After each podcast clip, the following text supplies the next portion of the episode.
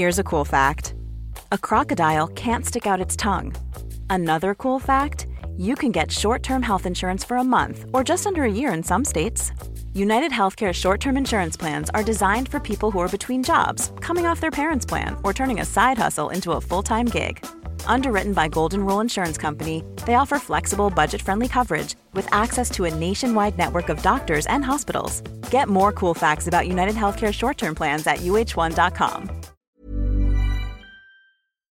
Hi, I'm Will Sommer. Welcome to the Daily Beast's Fever Dreams. I'm a politics reporter at the Daily Beast, and I'm currently working on a book about QAnon called Trust the Plan for HarperCollins coming out later this year. And I'm Kelly Weil. I am also a reporter at the Daily Beast, and I'm the author of the book Off the Edge Flat Earthers, Conspiracy Culture, and Why People Will Believe Anything. On this podcast, we're going to take you on plunges into the sometimes hilarious, sometimes scary fanatics infecting the way that millions of Americans view the world and how they vote. Even in the aftermath of the Trump administration, the energy of these conspiracy theorists, grifters, and influencers is still pushing our mainstream political landscape closer and closer to a breaking point. All right, Kelly, obviously the big news, unfortunately, on our beat is the shooting last weekend in Buffalo committed by a white supremacist who appears to have been motivated by the great replacement conspiracy theory. But there's a lot to unpack there. We will be getting into that later on in the episode with our guest, Michael Hayden from the Southern Poverty Law Center. That's right. Yeah, it's a very busy week, obviously, that's going on. A couple states have primaries right now where some fringe candidates are on the ballot. But I think we couldn't go without touching on a really interesting story in the New York Times this week about the crack up of a church over QAnon factions within. And it's a really interesting story because I think it gets at a phenomena that's affecting a lot of churches throughout the country where you've got a maybe normal conservative pastor and then you've got the hardcore Q flock. Yeah, this is an interesting story here from the Times reporter Ruth Graham, who does a great job covering evangelicals. This story is called for people who want to check it out. It's as a seismic shift fractures evangelicals, an Arkansas pastor leaves home. And so she kind of pings in on this pastor in Arkansas who is what we might think of as like a George W. Bush era conservative. I'm sure this guy's extremely conservative, but he is part of this trend where pastors are seeing their flocks who were sort of like assumed everyone there is a Republican and conservative, but increasingly that any sort of nod to any kind of social justice, any kind of nod to a Black Lives Matter or uh, treating the poor well is really being fought back against this idea that being a Christian and particularly an evangelical Christian is sort of like part of the package that comes with being a Republican and a Trump supporter, and that there's really not a lot of room for differing within that. It's right. And there's this incredible scene in this story early on where the pastor makes reference to some celebrities like, oh, you know, Oprah, Tom Hanks, whatever. It's not the core of his sermon, but some people approach him after and they're like, just so you know, Tom Hanks is actually a child sex trafficker. I mean, clearly he's not, but that is full on Q. And that's the stuff that community leaders, not even just religious leaders, I think have to be literate in these days. It's absolutely wild, but that's things that their congregates are reading.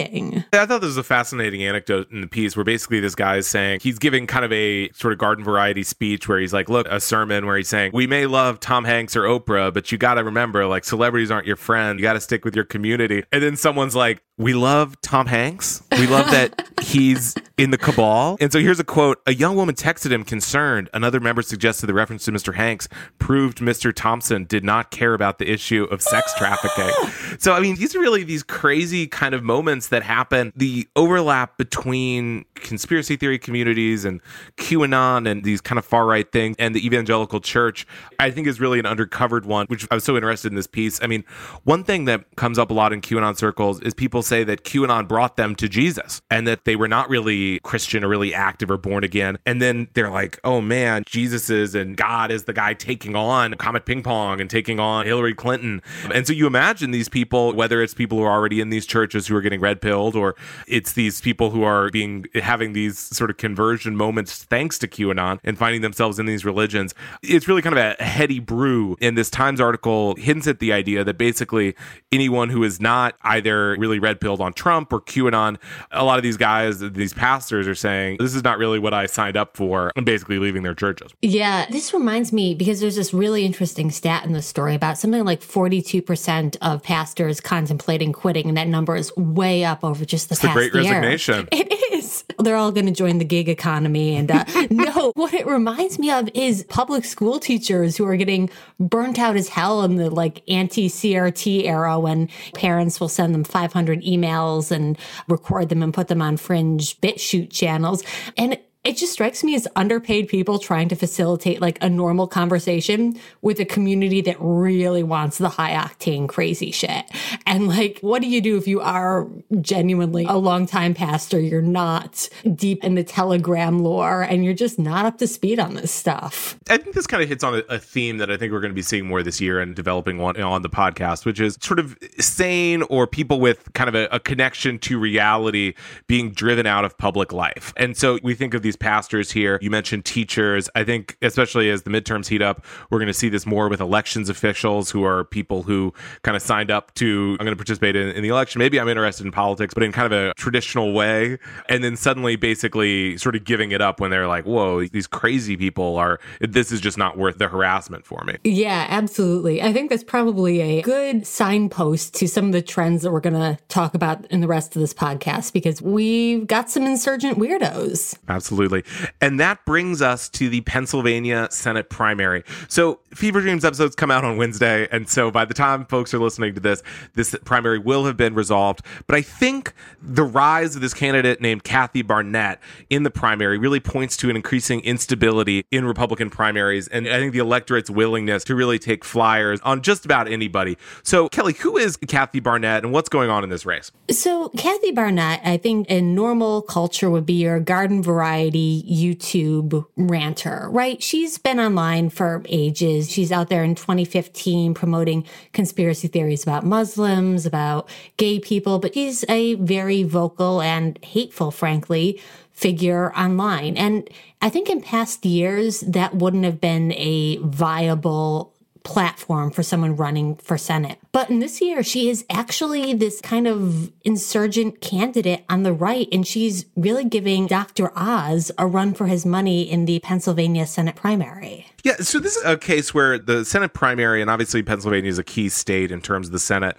The primary was long thought to be this fight between David McCormick, this businessman, and Dr. Oz, who's been endorsed by Trump. And suddenly, in the final weeks, this third place candidate who was thought to be polling in the single digits, Kathy Barnette, who up until then had been sort of treated as like, uh, oh, yeah, nice to see you, Kathy. All the candidates were very friendly with her because she wasn't really seen as a contender. All of a sudden, she starts polling in a dead tie with McCormick and Oz. So all of a sudden, both McCormick and Oz's camps, which include Sean Hannity for Dr. Oz, uh, various right wingers on Twitter, they're suddenly portraying Kathy Barnette as this great villain who must be stopped. Meanwhile, Meanwhile, the Club for Growth, this big right wing group involved in a lot of campaign fundraising, they have a sort of a long standing feud with Trump. So they back Barnette in order to get back at Dr. Oz and, and Trump through him.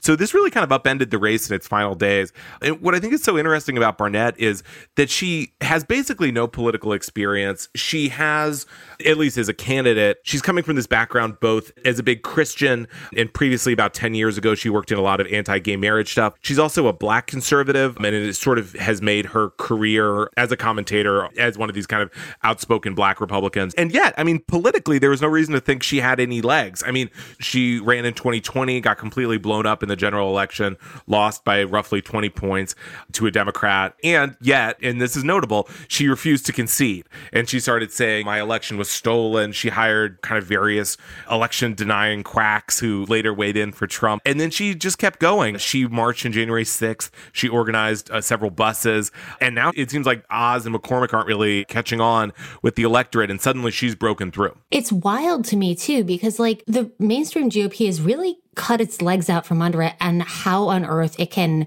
stop a candidate that's actually too far right because so many candidates are running on this that they are the only real conservative, right? Everybody else is a RINO You weren't at January 6th. You're not really supporting the president. You're not making these bigoted comments on BitChute or whatever. You're, you don't have your head in the game. And so now when they need to scrounge up some kind of attack on this woman, well, she is really the direction the party has shifted in. So a lot of these attacks on her from the right have really, they've really kind of rolled off. They don't seem to be sticking because I think a lot of what the electorate wants is someone who was at January 6th, is someone who you look back in 2015 and she's calling transgender people literal demon. That like it or not, is the platform right now. So the big Republican attack on Kathy Barnette has been that she's just totally out there, just totally nuts, like unelectable in the general election. But the issues are all things that the people attacking her on the right have previously had no problem Oh, absolutely. With. Yeah.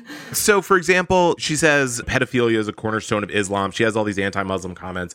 She suggested Obama was a Muslim. And suddenly Sean Hannity's like, this is unacceptable. Now, this is a guy who for years was saying, oh, Barack Hussein Obama and, and doing all the all these imputations. And he's saying this is unbelievable behavior. On Monday night, he was going after her for marching on January 6th, which he otherwise would portray as a simple, peaceful protest. Right. Sean Hannity was texting Trump officials during January 6th. Like he's not immune from that. Right. So I mean, they have no way to, to fend her off essentially. And so I do think there's kind of this rise of this candidate who it's kind of unclear to me why they don't like her, besides the fact that she kind of hasn't been approved by the powers that be. Because, for example, Doug Mastriano, who's favored to win the Pennsylvania Republican primary for governor, he's appearing at QAnon events. I mean, he's no less crazy than her, I think. And yet, really, they've decided to turn on her. And, and the other part of that has been her campaign was like really weirdly shady about her background. And so she was asked, okay, what's her hometown? What was her supposed 10 years of military service?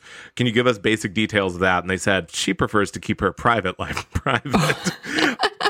Where do you live? Don't even worry about it. When did she move to Pennsylvania? Because it was sometime since 2018. And they said, Why are you so obsessed with me? that does seem to be like some weird shadiness. It does seem like the military background is real. And yet, these conservative outlets that have been kind of tasked with taking her out have been really eager to suggest that there was like a stolen valor thing. Trump said, Oh, her background, there's a lot of unanswered questions. I mean, not really. It's just this very weird situation where I think because she represents, and certainly I don't mean this in a laudatory way, but she represents kind of a grassroots Trumpist uprising against Trump himself and kind of the broader GOP establishment that kind of the burn notice has been put out on her. That's right. And also, I think if you're a Dr. Oz, you don't want to lean too hard on the question of where do you live exactly? Because he is not exactly a hard scrabble Pennsylvanian either. I think that's powering a lot of this is that people are they're seeing McCormick and Oz as these Republican voters are seeing them as sort of two sides of the same coin in terms of the various factions of the Republican establishment have picked people for you, have picked two rich guys, and you get to choose one of them. Whereas Kathy Barnette is a pretty unique candidate. Everything else aside, she's really coming out of nowhere, and it does appear that that's kind of sparking the backlash. So I think win or lose at this primary, and we may look back at this as sort of maybe she'll place second or third, and we may look back at this as kind of a moment that didn't continue. But I think what we're looking at is, I think for me, the story of the past maybe 15 years of the Republican Party has been an inability to at all fend off to the fringes, to gatekeep at all. And so I think we're seeing the rise of these kind of like more Trump than Trump candidates who don't even need Trump's endorsement, who say, well, maybe Trump's been co opted. For me, the kind of the, one of the greatest moments of this, the, the last couple days of the primary, has been when Barnette was asked if she would support the primary winner, whether it's Dr. Oz or McCormick. And she said, I don't support globalists.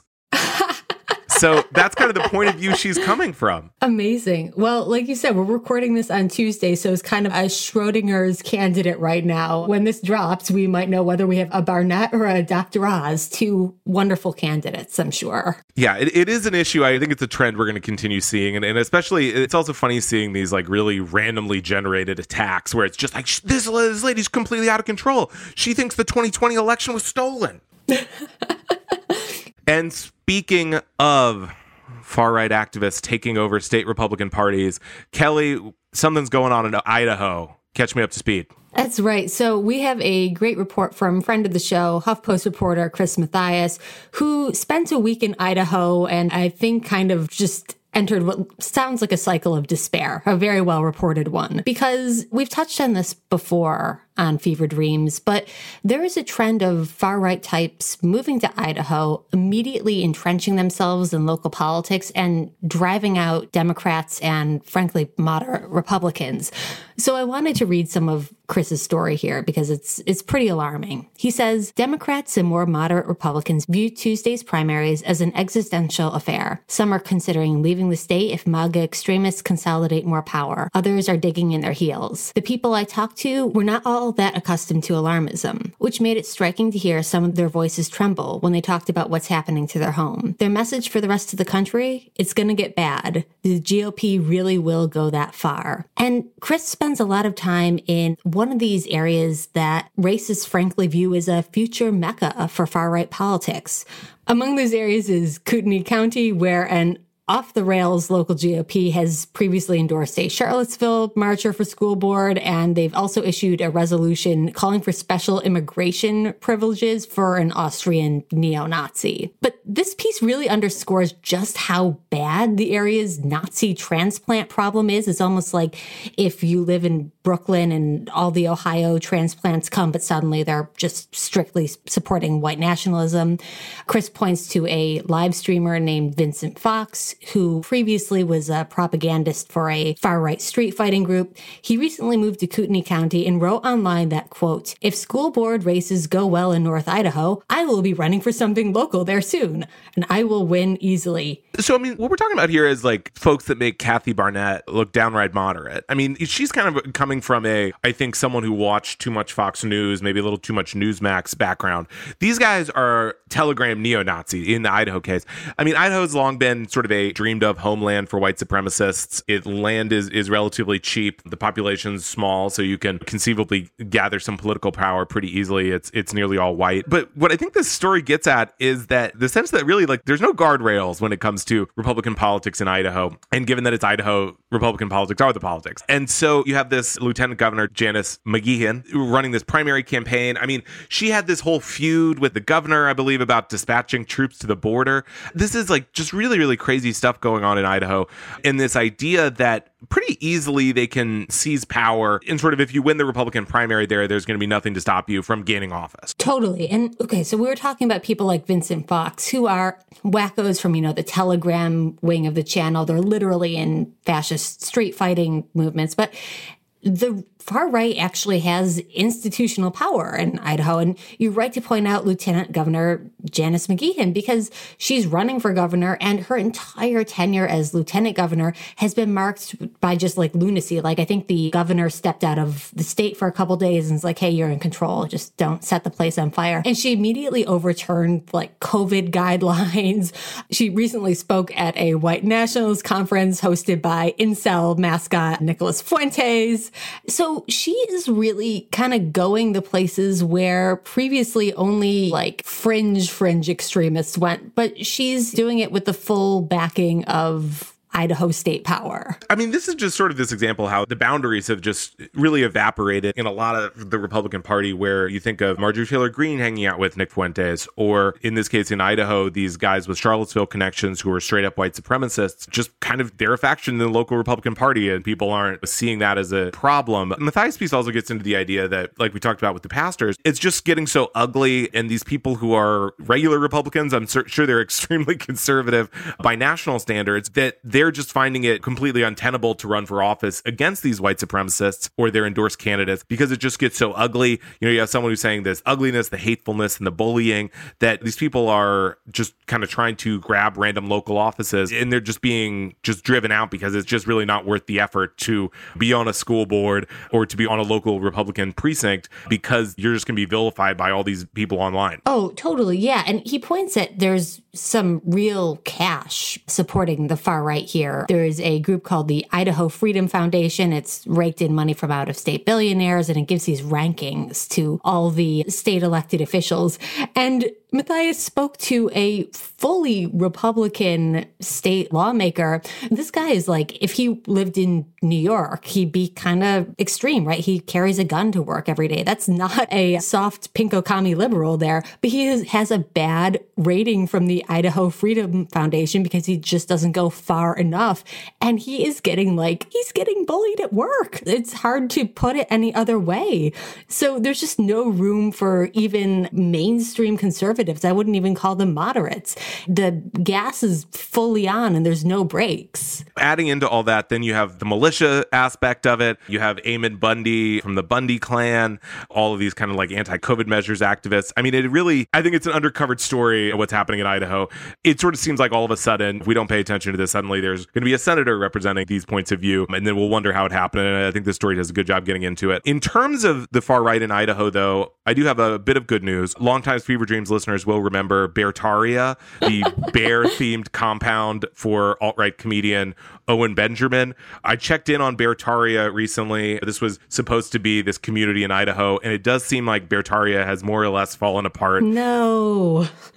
yes, it's not even clear to me whether Benjamin still lives in Idaho, but these sort of camp for the the f- fans of his comedy who call themselves things like St. Augustine Bear and all these kind of whatever your ideological predilection is, it does seem like that is not going to happen. Well, I think they'll need to find a new flat earth friendly commune because Benjamin is like on and off a flat earther and he hyped that commune its early stages at a flat earth conference I was at in 2019. So how the mighty have fallen. So one bit of good news. We like to look for the positive things here on Fever Dreams. All right. Will, who do we have as our guest this week? Sure. So after Saturday's mass shooting in Buffalo, New York, I wanted to have someone come on who could explain the gunman's motivations and sort of the history of these mass shootings that have been motivated by these white supremacist conspiracy theories. So this week we have Michael Hayden. He's a senior investigative reporter at the Southern Poverty Law Center. He has written for years about this issue, as well as just kind of a whole kind of grab bag of other fever dreams topics. So I'm excited to talk to him.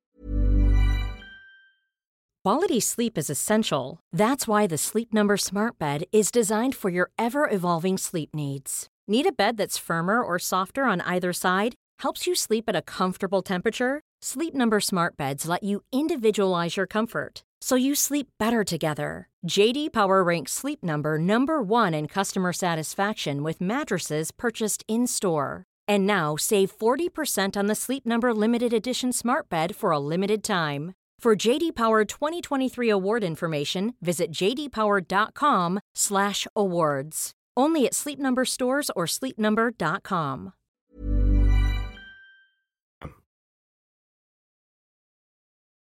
Fever Dreams, like all Daily Beast journalism, exists because of the generous support of our subscribers, the people who pay for access to Daily Beast reporting and who are, quite frankly, our favorite people on the face of the planet.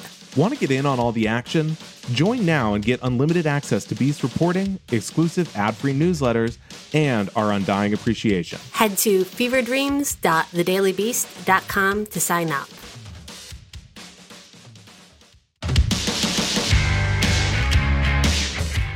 All right, this week on Fever Dreams, we have Michael E. Hayden. He's a senior investigative reporter at the Southern Poverty Law Center and just someone who just knocks out these interesting articles on all kinds of topics covering the right and far right. Today, we have him on to talk about the Buffalo shooting and the sort of persistence of these mass shootings related to the Great Replacement Theory. Michael, thank you so much for joining us. Hey, well, it's glad to be here. Okay, so you've been tracking these replacement theory shootings for a while. If you could sort of sum up for us what is the replacement theory and what kind of violence is it provoking? Well, I mean, we used to know it by a much cruder name, which was white genocide, right? Like this idea that whites are being deliberately replaced or killed off in their home countries. And the origin actually comes from early 20th century writing, but then it was popularized by a fellow named Camus, who is not the other Camus, Renaud Camus, who wrote about it in around 2011. And then it was picked up at an ideal time for our white supremacists, because in the next three years after that, his writing, the so-called alt-right movement, which we, we no longer use that term to describe it. It's really a period from like 2014 to 2018, roughly, where these internet extremists kind of got together and uh, started to collaborate to push these very type of ideas into mainstream discourse. And unfortunately we can say they didn't succeed at everything that they attempted to do but they definitely succeeded in this case. When you talk about pushing it into mainstream discourse who are some of the figures that are promoting this theory today in the mainstream gop I mean, Matt Gaetz is one of them. We're talking about people with very big platforms, but Tucker Carlson, of course, is the one that everybody is talking about because he has such a massive audience. It's about 4 million people. And you remember Tucker Carlson as being like the bow tie guy and espousing a lot of uh, libertarian and even neoconservative views before Trump's run. And then you had Trump kind of activating this racist right in the country, bringing this kind of previously covered up, I guess you'd say, element to our politics. People in the Republican Party for a long time were putting some nice trimming around it. And Trump kind of ripped it off because he didn't have any allegiance to the mainstream figures in the party. I just want to, on those lines, just add one quick detail. If you recall, right before Trump came along, the Republican Party was putting forth people like Bobby Jindal to do counters for the State of the Union and Marco Rubio, Nikki Haley. These were the type of people they were bringing out. So they were really trying to adjust to changing demographics in the United States, which can't be helped. And Trump, of course, went in the opposite direction. And now we're in this situation. So we've seen versions of this theory pop up again and again. I counted the other day, I think maybe like five, six mass shootings that have referenced this theory either overtly or through the shooter's writings. Can you tell us how this theory is working its way into killings? Sure. I mean, well, the first one comes to mind. I know that you were on Gab at the same time that I was on Gab in 2017, 2018, uh, both of you, watching what we sort of all kind of knew would happen. It's just someone attacking a synagogue. I mean, you could just feel that in the air in Gab from 2017 to 2018, October 2018, when the Tree of Life terror attack took place. And we had a guy go into a synagogue where mostly older Jewish people were and murdered 11 people in the name of, of this very theory. And it sort of functions like a catch all hatred, right? Because for somebody like Stephen Miller, who admires Camp of the Saints, which is a racist novel that really speaks to the same conspiracy theory, Stephen Miller is Jewish. So for him, other figures, other elites are the people who are replacing whites in their home countries. But for the shooter, it is Jewish people. And that is like a very big part of neo Nazi culture this idea that Jewish people are deliberately replacing white Christians in their home country. So we saw it in Pittsburgh in October 2018. Obviously, the most influential one of this moment, it happened in New Zealand. That was in March of 2019. And then we had one in Poway, California, another synagogue and then we had, of course, the one in August 3rd, 2019, the Walmart in El Paso, Texas. Michael, what are your feelings watching? I mean, you've been covering this stuff for years now, and it sort of seems like every year or so, or every couple months or so, we get one of these shootings, and then there are like steps that are replayed. I mean, there's a manifesto, maybe it's live streamed. There's a manifesto that sort of shouts out all the earlier shootings. This seems like this cycle that sort of perpetuates itself. Yeah. I mean, look, we're trying to not use the word manifesto. I mean, I am in the first draft of the story that I wrote. I mean, I had it in there several times because that's what we're kind of culturally we call it. But I mean, this is really just a piece of garbage written by a, a sociopath and and most of it is actually as you allude to just copy pasta from the document written by the christchurch murderer. So yeah i mean this is a real problem that this is sort of being passed forward. One thing i to show my age here i do remember the era that preceded trump and a whole lot of mass shootings that seemed totally senseless and insane. Like for example james holmes i believe his name was in denver or around denver dressing up like the joker and going into a movie theater and killing people.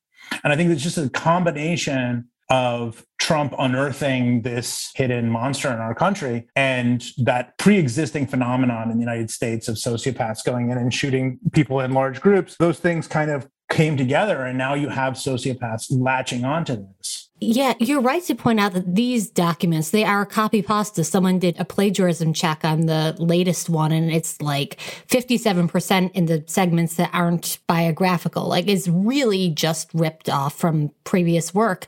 And so I'm wondering how these killers are coming to their ideas. Are they going back and reading previous killers' work? Are they spending a lot of time on 4chan and egging each other on? How do they arrive at this insane place? This? Well, I mean, I think the first thing I would say is it's not thinking, it's not work, it's just bullshit, right? And I think that like it's important to remember that it's bullshit to justify murder. And when I say that, I say like even people like Richard Spencer have said very clearly that it's like, hey, even if we bring immigration to zero in the United States, even if that happens, whites are still going to become a minority by a certain time. So it's like anybody who's done like mindfulness and meditation or whatever, one of the things you get from that is right, it's like sort of like coming to terms with the things that you just can't change, right? You just like you can't change certain things about the world. And look, we have airplanes now, we have the internet, the world is changing. And so much of this is not so much an idea that gets passed along, but a justification for rage and sociopathic behavior because these demographics are not something that people can change. So, where are they getting their ideas from? I mean, very, very wealthy people run social media websites like Twitter, for example, and YouTube, and have enabled extremists to come in, use those platforms. And again, they themselves, the people who operate them, may not have these feelings, but they are allowing people to come in and exploit the algorithms and things like that and sort of pull people deeper. There's been a lot of studies about YouTube and the way people will start with Tim Pool, let's say, and wind up on, on Stefan Molyneux back in the day, and then wind up somewhere else and then find themselves radicalized. And these are people who are already may have serious mental health problems coming into it and are very susceptible to that pull of the algorithm. So you touched on this earlier, Michael. Draw the connection here between people promoting this this replacement theory in their screeds, their documents published after these shootings, and the way that this same kind of language is increasingly gaining acceptance within the Republican Party on Fox News. I mean, obviously Tucker Carlson has been taking a lot of heat after this. Can you break out how like these really prominent figures are promoting these ideas? Yeah, it's not exactly like confounding, right? I mean, resentment, it is worth a lot in our culture right now due to a number of factors. You could say it's like capitalism run amok, whatever your point of view might be. But certainly we can see that resentment has a lot of power in our current culture, in our polarized landscape. And people who are looking to galvanize large groups of people in this polarized, resentment fueled landscape are dipping into this because it has this air of being something profound, like this idea that there's some kind of grievance, or at least there is a grievance out there that people want to exploit. You take somebody like Matt Gaetz, right? Matt Gaetz is his whole career is soaked in scandal at this point. He's in a dead red Republican district. And for him to give voice to this great replacement stuff or to loan credence to it, I don't know what he believes in or what he cares, but it's certainly a very effective distraction because the people who like Matt Gaetz don't seem to notice some of the many scandals that would have done him in as a politician as recently as like six, seven years ago. Mm-hmm. So earlier, before you came on, Will and I were kind of talking about the lack of guardrails on the GOP right now. It seems like there is a race to the right.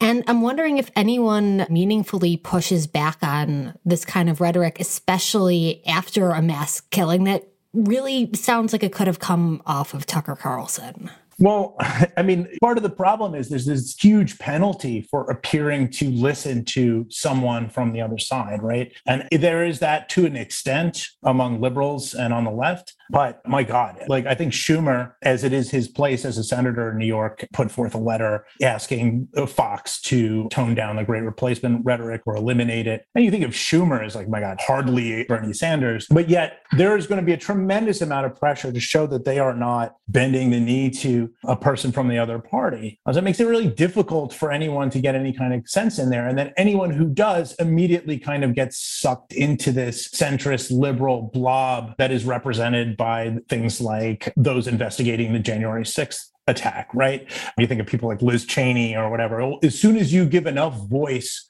of dissent to what's happening in the Republican Party, you immediately get eaten up by the middle as represented by things like the Lincoln Project and whatever else. It's really, really tough. And there are not any guardrails there. And you'd have to think that there are some people who have at least, even if they're racist, have common sense to understand that one, these are things, a great replacement is not something, this theory is not something that is real. It's not something that can be controlled. They should understand that it can only lead to more mayhem. They must understand that but yet at the same time they have careers and that's what they're focused on. To that end michael i mean do you see a, a, way out of this cycle where it just seems like these shooters inspire future shooters and meanwhile it's getting promoted these same ideas are getting reported in the right-wing media and by republican officials and obviously it doesn't seem like there's any prospects for gun control anytime soon. So do you see any positive signs on this issue? Look this has been a really tough part of this right? A really really tough part. And a lot of my colleagues are really exhausted just going through this guy's material and things like that. It's frustrating. I think the scariest thing is the feeling that you can't control it. That being said, the things that we are advocating, we are against any kind of new domestic terror statute because we feel that's just going to get fed into this same kind of resentment fueled culture where people are getting exploited by the wrong people for one thing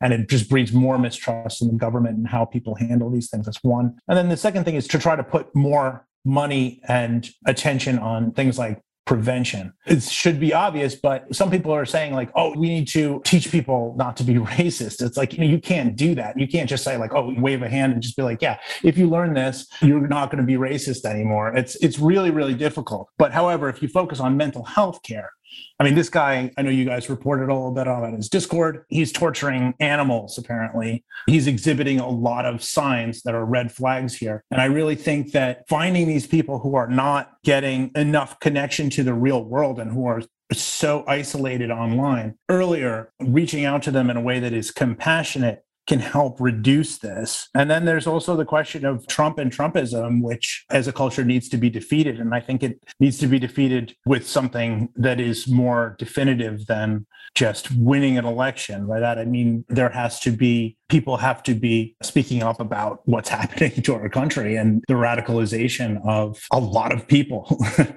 a lot. You can't educate your way out. I thought that critical race theory was turning all the students woke. when I say that you can't make people not racist, I mean, like, don't get me wrong. People need to understand the horrific history of racial oppression in our country. That needs to be taught. But there's a question of like whether you can, you see how much resentment there is in this country. And there are people who will actually just blame white people, white men, and that feeds into the same propagandists who are radicalizing these people. So that's why prevention, mental health prevention is number one thing. And then, yeah, in a way that is compassionate and unifying, begin to teach about the racial oppression because there are a lot of Black people in this country in a lot of pain. And this guy did not see that. So, Michael, we obviously don't want to blame too much of these shootings on technology, but there is this whole ecosystem of online creeps who prop up the shooter's worldview, and social media companies don't always do anything about it.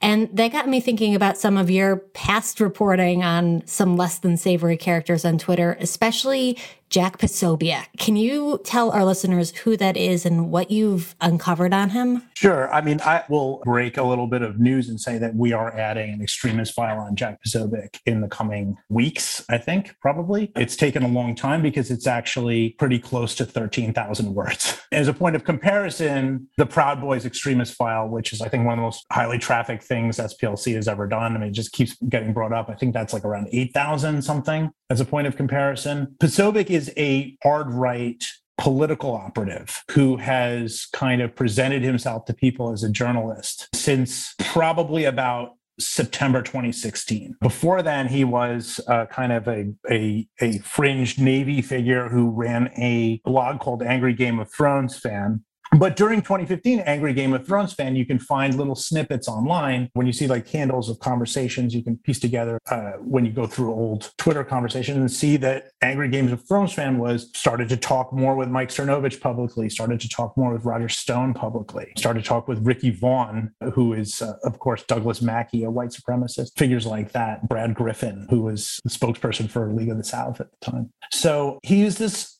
guy who has really like i think splc missed on him in 2017 by focusing on so many of these explicitly white nationalist figures but he is a hard right figure who collaborates with neo-nazis white nationalists European extremists and is predominantly focused on disinformation. And I'm sure you guys have been aware of the amount of disinformation that immediately hit the web after this shooting took place, after every breaking news event takes place. And his disinformation follows the same pattern every single time. And I only realized this while working on that extremist file. Either he is seeking to make liberals or leftists seem more dangerous than they are by attributing criminal acts that not, did not happen anywhere from pedophilia to bomb threats, as Will covered or he is using disinformation to make it seem like something, any kind of hard right politician has not done something wrong or has achieved something better than they have. And that is basically the way he operates. And it's figures like this, I think, and can also include Mike Cernovich, who is, I think, a, a slightly less effective version of Jack Posobiec, who's a male supremacist grifter who sold, who sells like brain supplements online, but is also ready to anytime there is any kind of shooting or anything that needs to be spun that could potentially damage the hard right brand, people like DeSantis, Trump, et cetera, these guys spin into action and convince large numbers of people that there's nothing to see here. The fascinating thing with him is he, this guy just obviously a lot of the people we cover lie But Jack Posobiec like lies in these just crazy ways. I mean, he during kind of the height of the Black Lives Matter protests in 2020, he claimed, as you mentioned, that there were pipe bombs at I believe the Lincoln Memorial or the Korean Memorial. Yeah, it's Korean Memorial. Yes, thank you, the Korean Memorial. And he sort of just he was sketching out. It was implied, I think, that Antifa had left these pipe bombs there, and that then there was almost like this running gun battle or this attempt to apprehend the bombers across D.C. And I was sit- standing there by the White House, and I was just like, this is clearly just not true. I mean, yeah. this is not happening. I mean, and his error was, I think, making something that was could be investigated, and that were there pipe bombs discovered, that someone eventually would have said so. Yeah, of course. Then he said, no, no, no. Like, and of course, I asked a bunch of local and federal law enforcement agencies. They said they had no idea what I was talking about. And then he claimed, oh, well, you just don't know which one it was. And the idea that the Trump administration would be covering up some Antifa bomb plot at a war memorial. I mean, yeah. just how obvious the lies are. Right. Yeah. I mean, like, if you think you're trying to put yourself in a position what would like an honest, what would be a version of an honest hard right operative like this? I can't imagine one, but you'd think like maybe he would just repeatedly focus on the burning of the police station, right? And try to use that. Posobiec doesn't operate in real news stories. He is constantly looking for a way to fabricate something new. And one thing I learned while I was going into this extremist file is just like Dali, because you remember when Pizzagate happened in October, November of 2016, Posobiec was not who he is now. He had a much smaller following on Twitter. He was not verified. That didn't happen until April 2017, right? So you had this guy. It's like, who the hell is this guy? And he appeared on InfoWars and was just insinuating that there was a room in which children were being escorted at 9 p.m. at night on a weekday. Really, really disturbing stuff. And it's not surprising that, like, less than two weeks later, somebody comes in and fires a gun in there. It's not Jack Posobiec on his own, but he aspired to be an actor and a performer earlier in his life. So he is very good. Well, he's not very, he's certainly not a very good entertainer, but he is very good at just detaching from reality and going into these completely fictional places. And again,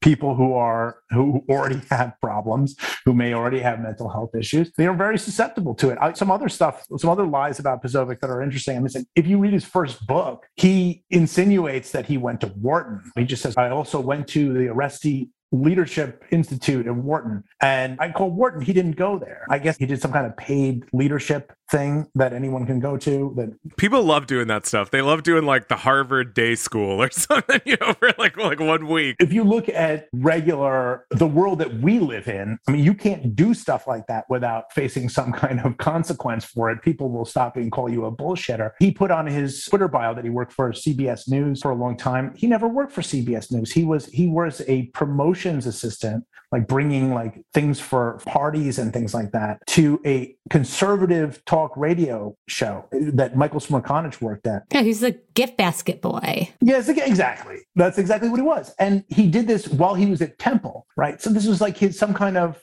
internship that he probably got either through the university or whatever. But he has been very effective at duping the most easily duped people in the country, which is quite frankly Trump's base. And one thing that helps him dupe those people is to your point that blue check, right? And I think you've certainly a lot of people have brought up his persistent lies on social media and Twitter really hasn't done anything about him. Have you ever got any indication that social media companies are planning to take action against him? So the impression that I've got with him is that the frontline people who I used to email with would be like, "Oh yeah, this looks like something. I'll get back to you," and like you'd wait for five days, and then they'd come back and they'd be like, "Yeah, this doesn't violate our terms of service because it's an old thing. Do you have anything other than an archive?" Which is why I started to report like, "Hey, archived material is considered evidence in a court of law," which is true. Both him, Cassandra Fairbanks, now Cassandra McDonald through marriage, they have gotten in the habits and started reporting on them and just like deleting, mass deleting tweets, particularly Cassandra. I think she's wiping out everything that she does now. She's so afraid of getting suspended. But someone is very interested in keeping Posobiec on there because he has violated terms of service of Twitter more times than I think any other person. He may be arguably, I think, outside of Trump, the most notorious user of that service in the history of its existence. I don't think there's anyone who's been involved in more disinformation campaigns. I mean, how about this one? Think about this. We just had January 6th. Posobiec is among those people responsible for planting in trending topics the idea that Antifa was responsible for the January 6th attack. This is a no brainer. This is not difficult. You feel like you could even get Elon Musk to get on board with it, but yet somehow they continue to enable this guy. It's really confounding. Michael, one more quick question for you. You've done a lot of reporting on the Bitcoin transfers between various right wing figures. You recently had an article about Bitcoin donations to Alex Jones. We know that cryptos are crashing all over the place. How do you think the crypto crash will affect their funding? So, all right. The short of it is as long as there's still money to be made in crypto, and I have no reason to believe, based upon these huge ups and downs that crypto has had since it started to take off that is somehow gone for good or anything, we're going to continue to see these guys using crypto heavily. The more sort of condemned you are by mainstream society, the more reliant on crypto you become because some white supremacists who may have ties with like very dangerous hate groups and things like that have trouble with their bank accounts and things like that. And they certainly don't trust the banking, afraid they could get their money frozen. And who knows what they may be involved in, right? Like there are all kinds of shady figures funding these groups, sometimes foreign sources of money and things like that. So they find themselves kind of like over leveraged in cryptocurrency and are very, very, very vulnerable to these huge dips. I mean, you could imagine some white supremacists who have almost all their money in cryptocurrency, whether it's like mostly Bitcoin or some of it is Monero, this privacy focused crypto for those who are unfamiliar that is supposedly untraceable. I will say that we are working on that, not just me, but like people who are much smarter than I am are working on figuring out how to get to the bottom of some of these Monero transactions. But yeah, like people like Andrew Anglin don't trust, he's the editor of the Daily Stormer for anybody who's unfamiliar. They don't trust the mainstream banking industry. He owes a tremendous amount of money to our and to others for horrific things that he's done. These guys are really, really vulnerable when it comes to huge crashes. All right. Well, plenty to keep an eye on. Michael, you've done so much great reporting. Folks should check it out. You're on Twitter at Michael E. Hayden. Michael, thank you again for joining us.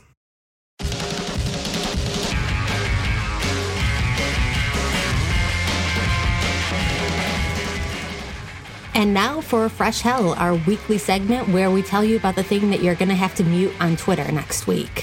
okay, great. All right, Fresh Hell. So, this is something that's been brewing for a couple months, and sometimes there's something kind of sticks in my craw, and I say, it's about time we tackle this on Fresh Hell.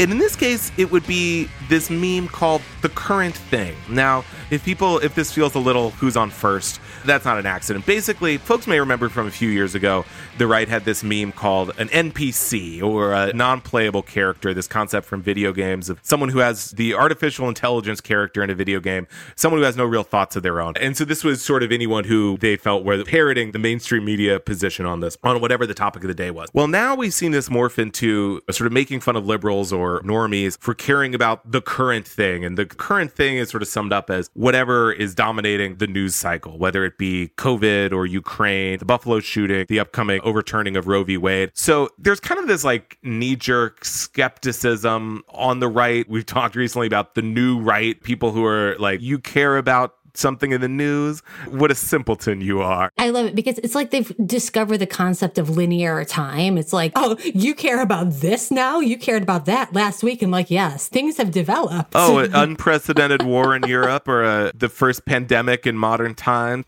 I'm too busy looking at my stock portfolio. Like, it genuinely reminds me of that. It really is like the what a simple minded oaf you are. So, nevertheless, this has become a big thing in certain corners of the right right? Uh, particularly, I would say like younger corners. This idea that people are kind of being directed by the media, that this is kind of blended with the NPC meme. It's also been embraced by Marc Andreessen, who's one of these kind of like Peter Thiel type Silicon Valley super rich guys. And whenever something happens, he says, mm, You care about the current thing? I've been reading philosophy. That's exactly right, Kelly. And Max Read over at his Substack, former Gawker editor, he had a write up on this. The Substack is maxread.substack.com, kind of analyzing the rise of the current thing.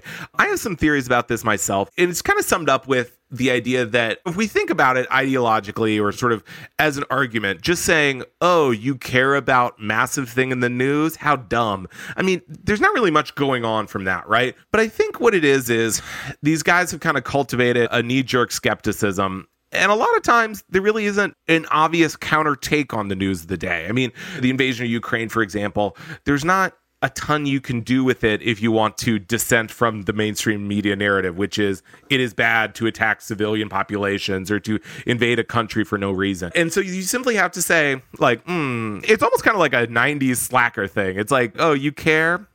How dumb of you. Right. It is striking to me because it shows that there really is no counter argument, right? Because the default position for so many of these news items, it should be empathy, right? It should be horror in the case of Ukraine. And there's no pushback. It's like, well, I just don't care. Actually, this kind of reminds me of previous segment we were talking about where the reporter Chris Mathias reached out to Janice McGeachin, the Idaho lieutenant governor to be like, hey, I'm going to report that you showed up at all these racist events. Do you want to comment? And she didn't comment. She just went on Twitter and was like, look at this reporter reaching out to me. And it's like, okay, so you don't actually have anything to say about this. You don't disagree with any of these contentions. You're just going to comment that it exists. And that's sort of what the current thing is for me. It's like just permission to completely tap out, to not care, but to do it with this really annoying, as you say, kind of 90s slacker smug air.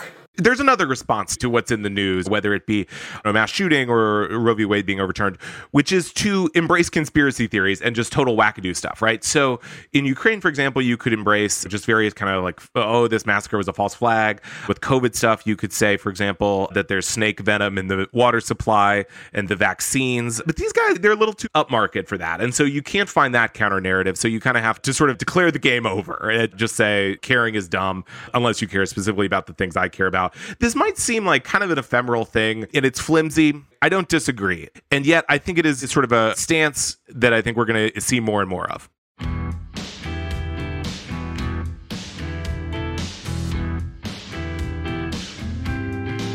On that note, let's wrap up this episode of Fever Dreams from the Daily Beast. In future installments, we'll also be speaking to some amazing guests at the Daily Beast and beyond, from politics to popular culture. We hope you'll subscribe to us on your preferred podcast app and share the show on social media and at your family dinner table.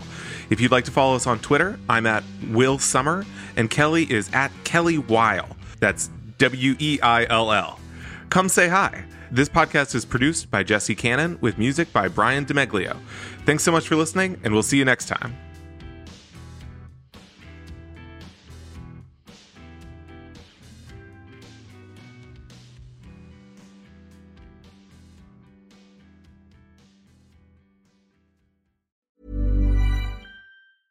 A lot can happen in the next three years. Like a chatbot may be your new best friend. But what won't change? Needing health insurance. United Healthcare Tri Term Medical Plans are available for these changing times. Underwritten by Golden Rule Insurance Company, they offer budget friendly, flexible coverage for people who are in between jobs or missed open enrollment. The plans last nearly three years in some states, with access to a nationwide network of doctors and hospitals. So, for whatever tomorrow brings, United Healthcare Tri Term Medical Plans may be for you. Learn more at uh1.com.